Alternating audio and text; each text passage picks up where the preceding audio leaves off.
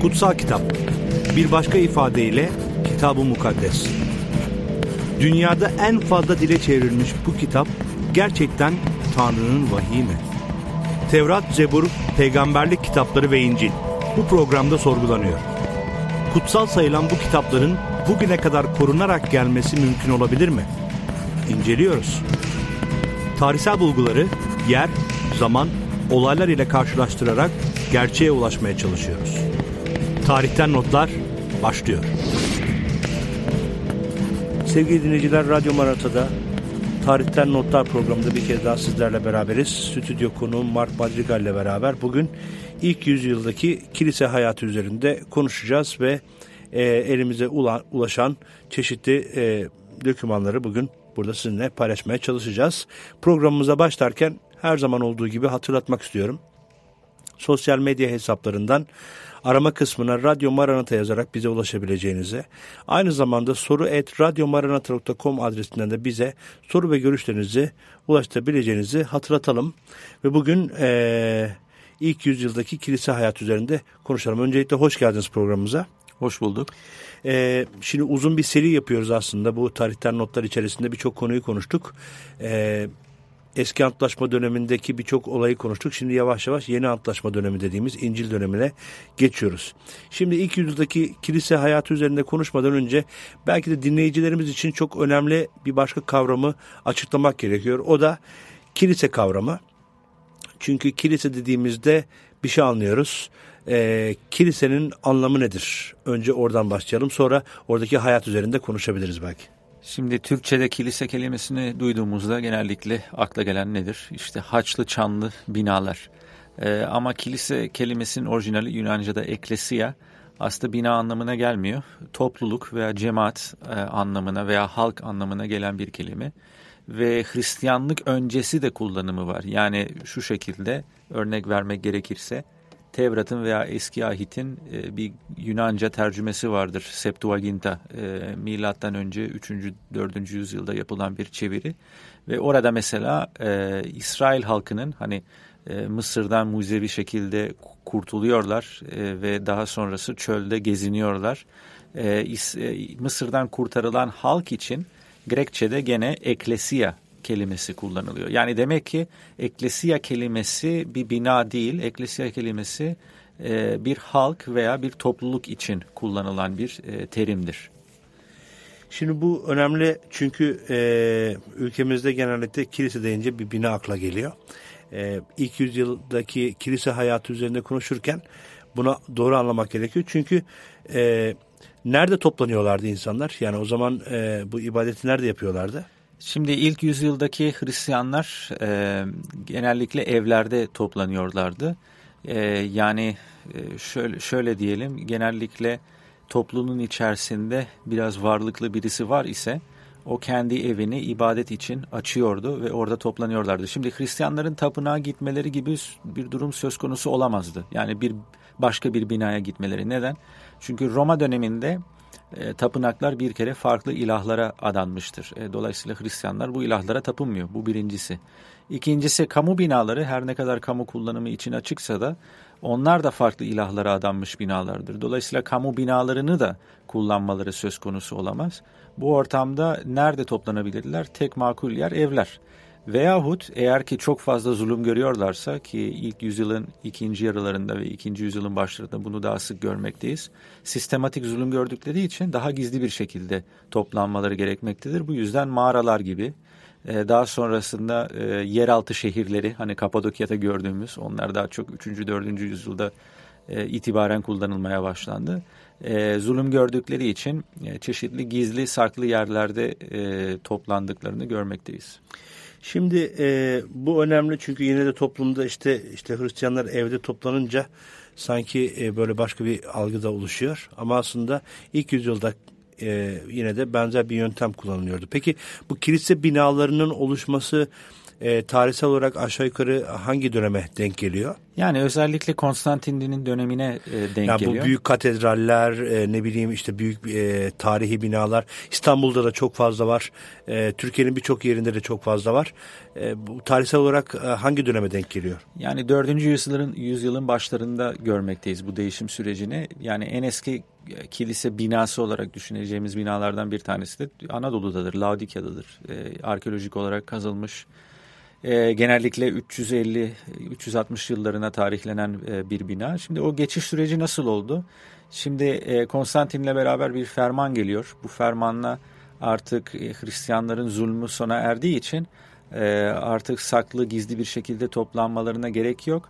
E, daha kamuya açık e, alanlarda toplanabiliyorlar. Dolayısıyla Hristiyanların yaptığı şeylerden bir tanesi e, Bazilika adını verdiğimiz bir Roma kamu binasını kullanmaya başlıyorlar. Tabi bu bazilikalar farklı ilahlara adanmış binalar. Dolayısıyla Hristiyanların yaptığı şey ne?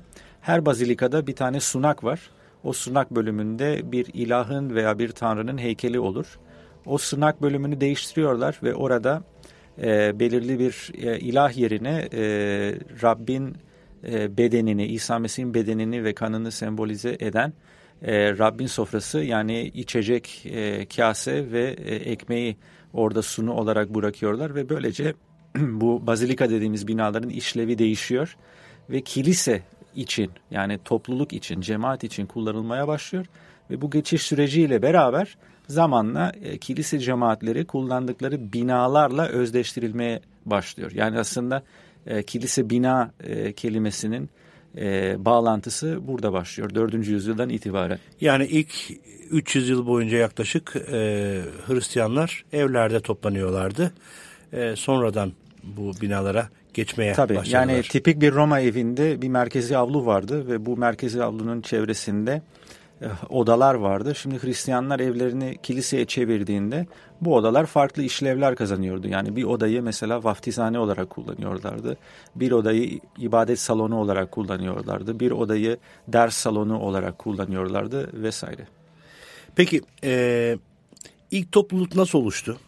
Yani e, Hristiyanlar bu inanan topluluğu dediniz. Bu ilk topluluğu, topluluk nasıl oluştu? Kimlerden oluştu? E, hangi e, insan grubundan oluştu? Biraz bundan bahsedelim. Şimdi İsa geldiğinde ve vaazını verdiğinde, vaazlarını verdiğinde 12 e, tane öğrencileri vardı. Şimdi bu 12 rakamı e, çok önemli Yahudilikte. Çünkü e, Tanrı'nın halkını temsil eden bir rakamdır. Hani 12 oymak e, eski ahitte gördüğümüz gibi Yahudilerin 12 atası ve 12 oymağı vardı mesela. Ya İbrahim'den e, Yakub'a yani evet. diğer ismiyle İsrail'e İsrail'in 12 çocuğunun oluşturduğu 12 oymaktan bahsediyoruz. Evet aynen öyle. Dolayısıyla 12 rakamı Yahudiler için önemliydi. E, İsa da 12 tane havari seçti.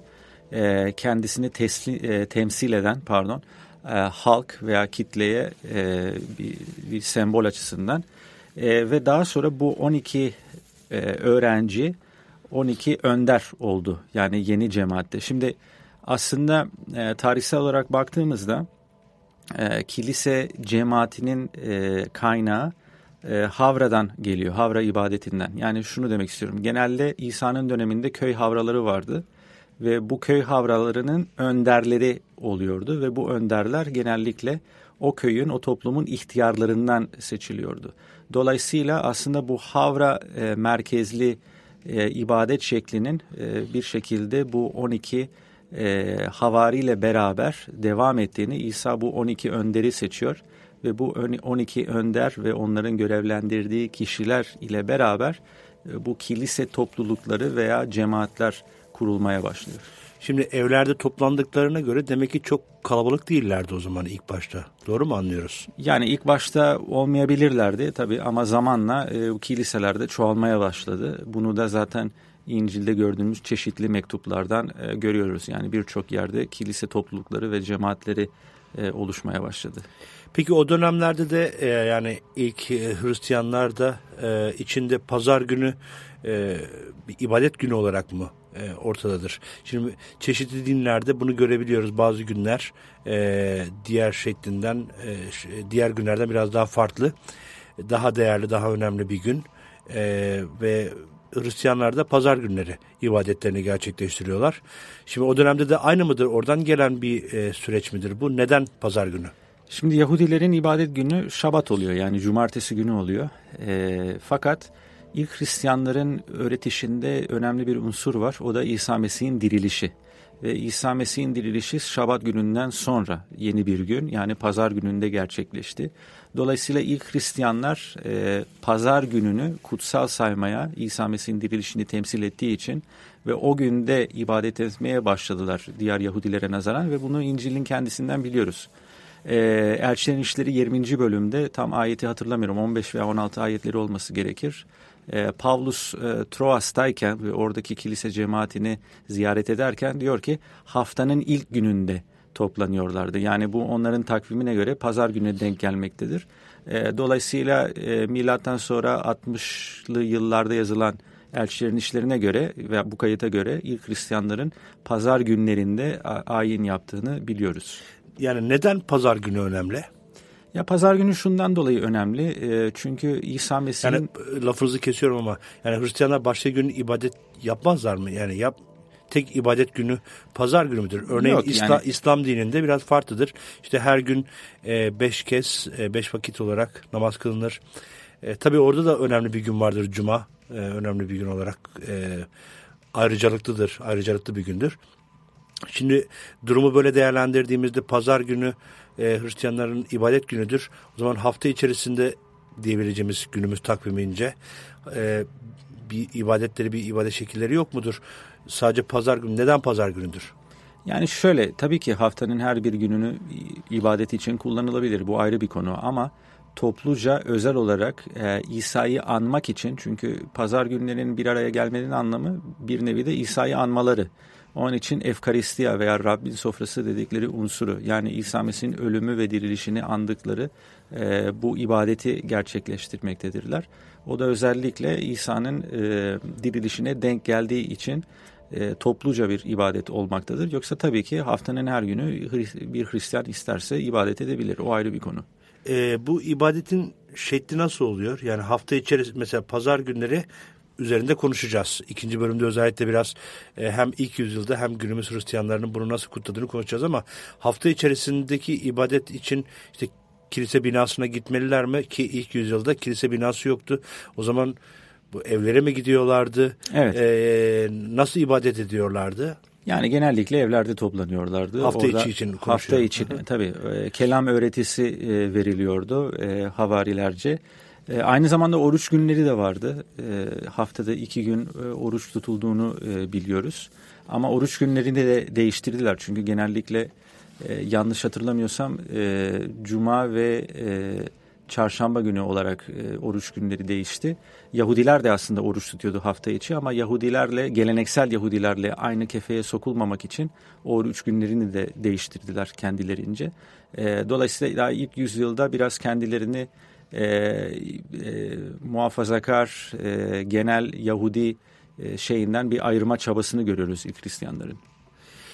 Peki isterseniz burada duralım. E, çünkü ikinci bölümde birbiriyle çok paralel birkaç konu konuşacağız. Öner, özellikle e, bir ibadet gününü anlatmanızı isteyeceğim sizden. Hem de e, e, o günün toplumunun bakış açısı e, ve bununla ilgili elimizdeki e, doneler üzerinde konuşacağız. Kısa bir araya gidiyoruz sevgili dinleyiciler. Kısa bir aranın ardından tekrar sizlerle beraber olacağız.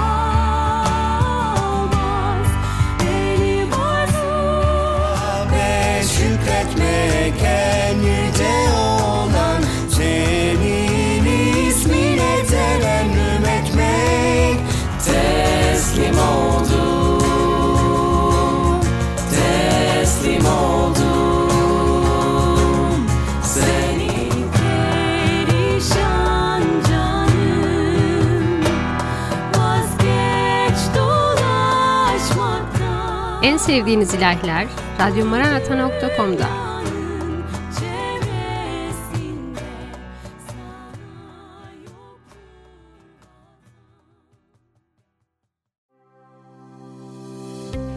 Kıskançlık, sabırsızlık ya da iletişim problemleri mi yaşıyorsunuz? O zaman sizleri Aile Psikolojisi programımızda buluşmaya davet ediyoruz. Aile Psikolojisi programımız çok yakında sizlerle.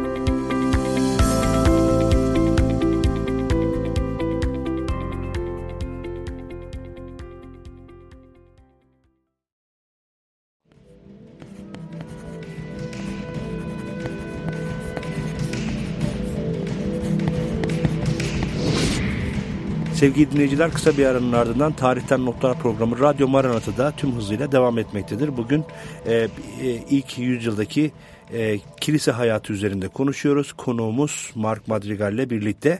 İlk bölümde biraz hem kilise kavramı üzerinde hem de ilk topluluk e, oluşan ilk topluluk üzerinde konuştuk. Şimdi e, kaldığımız yerden şöyle devam edelim dilerseniz. Ben şeyi merak ediyorum. Bir ibadet günü e, nasıldı? E, yani bir pazar günü insanlar bir araya geliyorlardı ve bir ibadet gününü nasıl geçiriyorlardı? Bir de e, merak ettiğim bir başka konu var. Çünkü Hristiyan inancında ibadet e, kadın, erkek, çocuk e, ayrımı yapılmaksızın e, toplu halde yapılıyor. Dolayısıyla işte kadınlar farklı bir yerde, erkekler farklı bir yerde değil ya da çocuklar farklı bir yerde değil. Ama hep beraber bir ibadet söz konusu. Bu bağlamda e, erkeğin ve kadının rolleri üzerinde de konuşabilir. Çünkü e, insanlar bir araya geliyorsa orada e, kim öğretiyordu, kim ne yapıyordu, kim vaaz veriyordu veya bu tip konulara da biraz e, değinmek istiyorum. Evet yani şimdi ibadetin geleneğine bakacak olursak e, e, Hristiyan ibadeti bir yokluktan çıkmadı. Yani mevcut bir Yahudi ibadet şekli vardı ve Hristiyanlar aslında bu var olan ibadet şeklini özellikle Mesih'in öğretilerini dahil ederek zenginleştirdi. Dolayısıyla bir geleneksel e, havra ibadeti diyelim nasıl oluyordu? İlk önce bir e, açılış e, davetiyesi ve duası oluyordu cemaatte.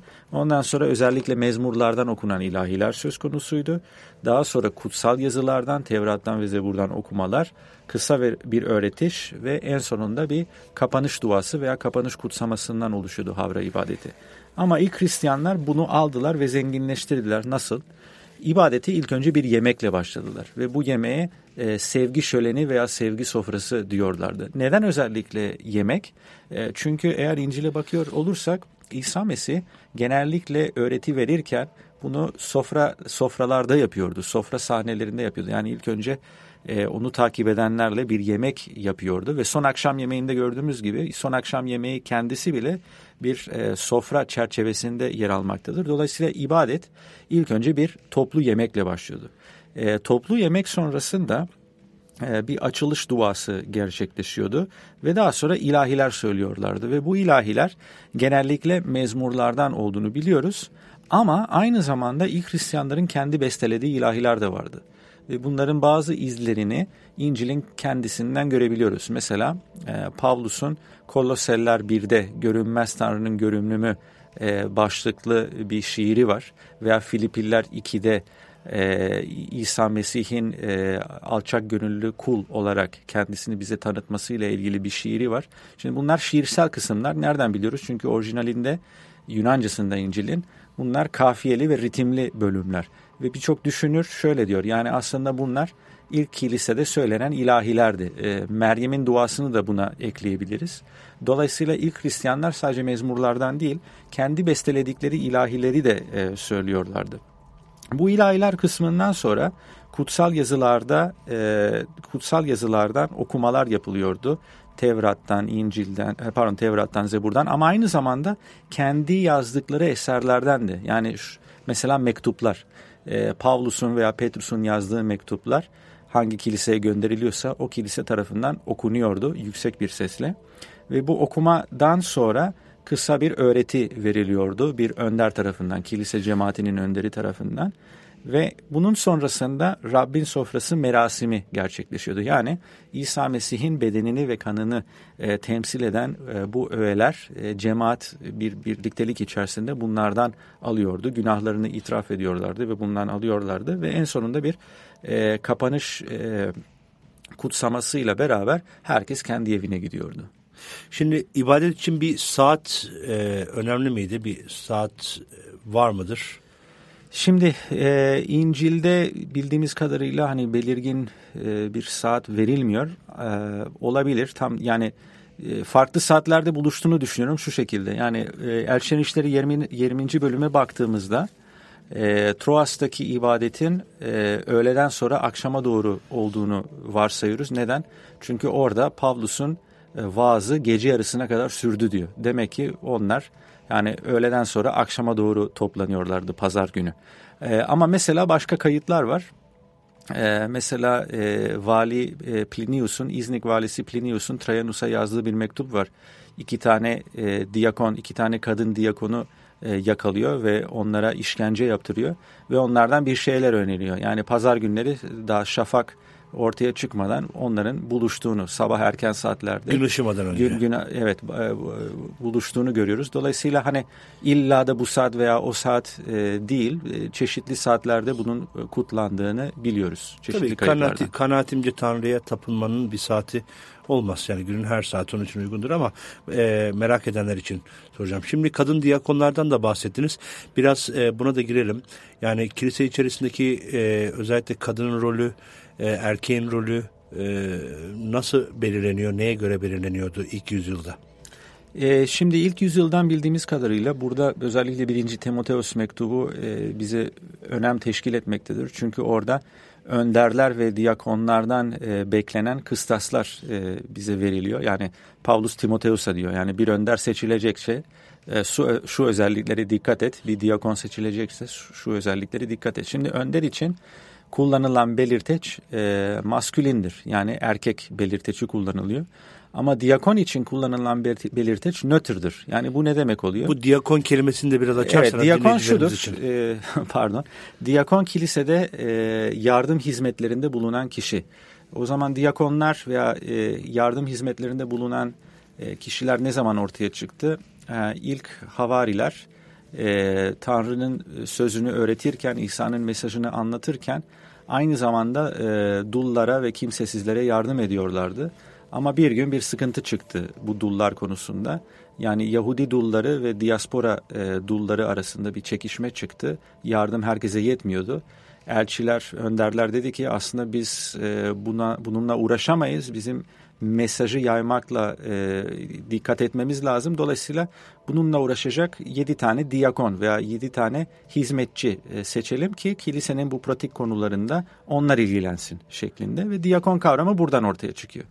E, ama e, Paulus'un Timoteus'a gönderdiği mektupta dediğim gibi bu diyakon için kullanılan belirteç ne maskülindir ne de femenindir, nötrdir. Yani bu ne demek oluyor? Hem erkek hem kadın e, diyakon olabiliyordu ilk yüzyılda. Zaten İncil dışında da kayıtlarda da bunu görüyoruz. Hani az önce e, Vali Plinius'un 110 senelerinde e, İmparator Trajanus'a yazdığı e, mektubu anlatmıştım. Hani iki tane evet. diyakon e, yakalanıyor İznik'te evet. e, ve onlara işkence ediliyor. Ama çok ilginçtir ki bu iki e, diyakonun kadın olduğu e, kendi e, tanıklıklarından ve ifadelerinden anlaşılıyor. Ve sadece diyakon olarak değil yani sadece hizmet alanlarında değil. E, mesela yine eski kayıtlarda dullardan da bahsedildiğini görüyoruz. Özellikle Titus 3. bölümde ve başka kayıtlarda dulların da etkin bir şekilde kilisede hizmet ettiğini, özellikle genç bayanlara eğitim verme açısından görev aldıklarını e, görmekteyiz çeşitli kayıtlarda. Hatta İncil'in kendisi e, kadın diyakonlardan da bahseder. E, mesela Phoebe e, bunun bir örneği e, veya e, e, Aquila ve Priscilla karı koca kendileri kilisede öğreti vermektedir. Orada bir kadın görmekteyiz. Dolayısıyla çeşitli kadın örnekler görebiliriz. Kaldı ki belki en büyük e, bununla ilgili delil e, Laodikya e, sinodunda 361 yılında Laodikya'da bir e, kilise meclisi bir sinodu oluşuyor. E, bu arada bu kilise gezilebilir. Yani Laodikya antik kentini gezmek isteyenler için Orada o kilisenin kalıntısı mevcut. Yanlış hatırlamıyorsam geçen sene veya iki sene önce açıldı. Evet. Dolayısıyla turistik olarak gezilebilecek kalıntılardan bir tanesi. Ve çok ilginç çünkü oraya girdiğinizde e, Laodikya Sinodu'ndaki bazı kararların kitabesi var. E, tabii çevirmişler Türkçe'ye ama kararlardan bir tanesi artık kadınların kilisede hizmet edemeyeceğini yönelik. Yani ne anlıyoruz bundan? Daha önce ediyorlar. Daha önce ediyorlardı. Yani yaklaşık 300-350 senesine kadar çeşitli yerlerde kadınlar kilisede hizmet ediyordu. Ama 361 Laodike Sinodu ile beraber artık tümüyle o kadınların rolleri kilisede kesilmiş oldu. Şimdi tabii bunlar üzerinde konuşulacak çok konu var ama zamanımız bunun çok elverişlidir. Biraz ilerlemek istiyorum. Toplumun bakış açısı nasıldı? Ee, yani biliyoruz ki ilk kilise sizin anlatılarınızdan da e, önceki programları takip edenlerde yani bir Yahudi e, kültürü içerisinde e, Yahudilerin yoğun olarak yaşadığı bölgelerde ortaya çıktı. E, toplumun bakış açısı nasıldı Hristiyanlara? E, genel olarak olumsuzdu. Nedenlerden e, birkaçından bahsetmek lazım tabii. E, konu çok kapsamlı. E, birincisi Hristiyanların mesajında şöyle bir unsur var. E, İsa Mesih kraldır, İsa Mesih Rab'dir, e, İsa Mesih Tanrı'nın oğludur, İsa Mesih efendidir. Şimdi e, bu çağrışımlar özellikle Roma kültüründe e, çok fazla e, siyasi veya bu kelimeler çok fazla siyasi çağrışım yapıyor. Çünkü o dönemde e, kral olan, efendi olan, Rab olan, Tanrı'nın oğlu olan başka bir kişi vardı. O da Sezar'dı. Yani bunlar e, Sezar veya imparator için kullanılan unvanlarla e, aynıydı. E, dolayısıyla Greklerce Yunan veya Romalılar tarafından Hristiyanlar adeta e, devleti e, kuyusunu kazmaya çalışan e, asiler olarak e, gözüküyorlardı. Hani onların bakış açısıyla. Tabii ki hiçbir şekilde Hristiyanlar e, devlete karşı isyan yapmıyordu ama bu kelimelerden dolayı sanki bunlar vatan hainleri gibi e, bir iz, izlenim çıkıyordu ortaya. Yani Sezar'a has e, ifadeleri İsa Mesih için, için kullandıkları için. Anladım. Evet. E, yani nedenlerden bir tanesi buydu. Dolayısıyla toplumu içerisinde hani bunlar vatan hainidir gibi bir algı vardı. Ama e, sadece sorun orada değil çünkü e, Hristiyanların ibadeti yani herkese açık bir ibadet değildi. Yani bir Hristiyan kilisesine mensup olmak için e, kişinin e, günahlarını bırakması, vaftiz olması gerekiyordu. E, dolayısıyla dışa kapanık bir toplumdu biraz. Ve bundan dolayı çeşitli dedikodular bu sefer Hristiyanlar hakkında sarf edilmeye başladı. Mesela dedikodulardan birkaçı neydi Roma döneminde? İşte Hristiyanlar e, ibadetlerinde cinsel ilişkiye giriyorlar. Efendim neden? Çünkü birbirlerine kardeş ve kız kardeş diye hitap ediyorlar. Yani bunun gibi e, dedikoduların e, var olduğunu biliyoruz. E, bir başka suçlama Hristiyanlar yamyamlık yapıyor kendi ibadetlerinde. O da neden? E, şimdi İsa'nın bedenini ve kanını e, temsil eden öğelerden içip yedikleri için hani bu ekmek ve içecek e, sözde e, onlar kendi efendilerini diri diri yiyorlardı gibi e, bir yanlış anlaşılma ve bir dedikodu ortaya çıkartılıyordu. Yani bu e, Helenler veya Romalılar tarafından Hristiyanlara yöneltilen bir iftiraydı. E, ama Yahudilerin de iftiraları vardı. Yani Yahudilere göre Hristiyanlar e, Yahudilikten çıkmış sapkın bir akımdı. E, ve neden sapkınlardı? Çünkü İsa Mesih'i Rab olarak, Mesih olarak görüyorlardı. E, böylelikle yani Hristiyanlar hem Yahudiler tarafından zulüm görüyorlardı aynı zamanda da Helenler veya Romalılar tarafından e, zulüm görmekteydiler. Yani toplumsal baskıdan bahsettiğiniz zaman fiziksel olarak da e, sıkıntılar yaşıyorlar mıydı? Tabii yani sadece yanlış anlamalar değil burada. Kimileri öldürülüyordu. İstefanos'un örneğinde olduğu gibi ilk Hristiyan şehit e, elçilerin işlerinde kendisi taşlanıyor. E, İsa Mesih'i Rab olarak ilan ettiği için e, kimileri biraz daha geç bir dönemde tabii e, ama e, arenada hayvanlara e, atılıyordu mesela diri diri yem o, o, olarak. Neron döneminde, İmparator Neron döneminde e, Roma şehrinin bir kısmı yakılıyor. Neron suçu Hristiyanlara atıyor. E, bu sefer onları diri diri yakmaya başlıyor. Dolayısıyla zulüm her çeşitten oluyor. Yani psikolojik zulüm de vardı ama e, şey e, e, fiziki zulüm de söz konusuydu. Kimisi de inancı uğruna ölüyordu. Peki e, yani kilisenin inananların e, toplumun bu baskısına gösterdiği reaksiyon neydi, tepki neydi? Ee, şimdi yani çok... bir karşı koyma Tabii. çünkü insanlar öldürülüyor anladığım kadarıyla işte ne bileyim toplum tarafından sürekli dedikodulara maruz kalıyor inançlarından ötürü hor görülüyorlar ee, bu yani şey ben hayal etmeye çalışıyorum Tabii şehirler o kadar büyük değildi, e, coğrafyalar o kadar büyük değildi. Herkes daha birbirini tanıdığı hani günümüzün köyleri gibi e, düşünmek lazım herhalde durumu. Dolayısıyla hani İstanbul gibi böyle 20 milyon nüfusun içerisinde kaybolmuş kişiler değillerdi de daha herkesin göz önünde bütün bunlar cereyan ediyordu. Dolayısıyla böyle bir toplumsal baskı hem de bunun fiziksel bir takım baskıya e, dönüşmesi hem de devlet tarafından sürekli suçlanılıyor pozisyonda olması bununla beraber Hristiyanlık sürekli e, büyüyen bir inanç sistemi olarak devam ediyordu. O da ilginç başka bir nokta ama nasıl reaksiyon gösteriyorlardı Hristiyanlar bu baskılara?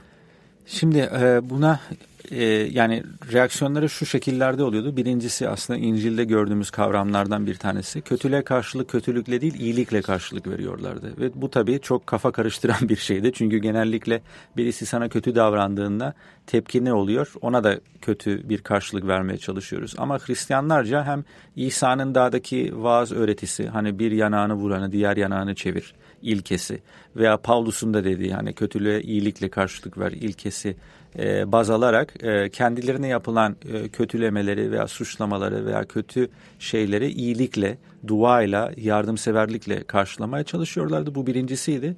Ve ikincisi aslında e, pagan Romalıları çok etkileyen ölümden korkmamaları. Yani e, çünkü e, Hristiyanın bir e, bilgisi veya bir inancı var. O da şudur. Eğer ki ben Mesih'le beraber öldüysem onunla birlikte yaşayacağım. Dolayısıyla e, ölüm konusunda korkuları yoktu ve gladyatörler tarafından öldürdüklerinde veya vahşi hayvanlar tarafından öldürdüklerinde e, işte büyük e, haykırışlarla e, veya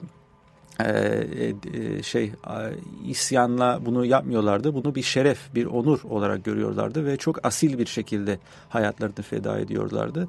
Ve bu da aslında Roma e, toplumunu zamanla derinden etkileyen ve birçok kişinin zamanla da Hristiyan olmasına sebep olan etkenlerden bir tanesiydi. Peki, e, o ilginçtir çünkü aslında genel olarak e, zulme gösterilen reaksiyon yani e, biraz Hammurabi kanunları gibi daha önce de konuşmuştuk programlarda bana ne yaparsan sana aynısını yaparım derken e, Hristiyanların tam tersi bir tavır içerisinde olduğunu görüyoruz. Sormak istediğim birkaç soru daha var zamanımız yettiğince. E, biraz belki kilise içerisindeki rollerden bahsedebiliriz. E, kimler işte nasıl önder oluyorlardı, e, kadınlar erkekler biraz bahsettiniz aslında az önce bunlardan e, ve aynı zamanda günümüz kiliseleri e, ilk yüzyıldaki bu kiliselerden e, hangi anlamlarda örnek alabilirler ne öğrenebilirler? Evet. Ee, şimdi, ya da bir fark e, nasıl bir fark vardır anlatmak istediğiniz? Evet, e, şimdi aslında kadın erkek rollerinden e, biraz bahsettik ama önderlik konumundan belki biraz bahsetmek lazım. Yani önderler nasıl oluşuyordu? E, birincisi e, mesela havarilerin veya elçilerin atanmasıyla oluşuyordu bu örnekler. Dolayısıyla e, seçilmiş olan kişilerin, e, topluluk içerisinde seçilmiş olan kişilerin e, üzerine e, el koyuluyordu ve onun için, onlar için bir kutsama duası yapılıyordu.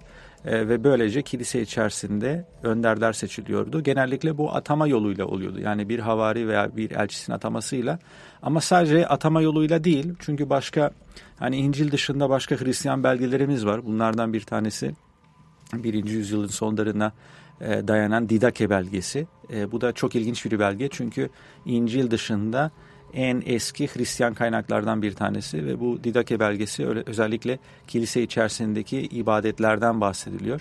Ve bahsettiği kısımlardan bir tanesinde bu önderler e, atanmasından ve bazı kiliseler bir havari olmadan, bir elçi olmadan kendi içerisi, içerlerinde seçim yapıyorlardı ve böylelikle de e, önder yani üyelerin atadığı önderleri de görmekteyiz ilk kilisede. Yani her iki sistem mevcut. Ama önemli olan husus ilk yüzyıl kilisesinde iki kademeli bir önderlik vardı. Yani bir yandan e, episkopos veya e, prezbiter yani e, papaz dediğimiz kişi vardı. E, diğer yandan ise e, diakon dediğimiz yardımcı hizmetlerde bulunan kişiler vardı. Yani iki kademelik bir önderlik görüyoruz. Zamanla bu üç kademeli olacak. Yani ikinci yüzyılın başlarında bugün kadim kiliselerde gördüğümüz episkopos, papaz e, ve diakon e, üçlü ayrım olacak. Ama ilk yüzyılda Özellikle İncil'de, Didake'de ve diğer erken metinlerde, Clement'te de aynı şekilde episkopos ve papas e, kelimesinin eş anlamlı olarak kullandığını, önder e, anlamında yani e, presbiterin presbiterosun anlamı ihtiyar demek, episkoposun anlamı gözetmen demek. Yani ihtiyar aynı zamanda gözetmenlik görevi yapıyordu. Bunu anlıyoruz İncil'den ama zamanla kiliseler büyüdükçe artık aynı kişinin hem e, topluluğa önderlik etmesi hem birden çok kilise gözetmesi zor olduğundan dolayı yavaş yavaş e, bu episkopos e, pozisyonunun e, üçüncü bir şahısta devam ettiğini yani bu gözetmenlik görevinin başka bir kişiye devredildiğini görüyoruz ve bu şekilde üç kademeli e, bir önderlik sistemi ortaya çıkıyor. Ama dediğim gibi öncesinde birinci yüzyılda iki kademeli bir önderlik sistemi söz konusuydu. Peki çok teşekkür ediyorum. Biz ayrılan sürenin sonuna geldik. Ee, bir programımızın daha sonundayız. Ee, katkılarınızdan dolayı teşekkür etmek istiyorum. Ee, değerli dinleyiciler, e, soru ve görüşlerinizi sosyal medya hesaplarından arama kısmına e, Radyo Maranata yazarak bize ulaştırabileceğinizi, aynı zamanda soru et radyomaranata.com adresinden de soru ve görüşlerinizi bize ulaştırabileceğinizi hatırlatalım. E, bugün de biz ayrılan sürenin sonundayız. Bir sonraki programda görüşmek dileğiyle. Hoşçakalın efendim.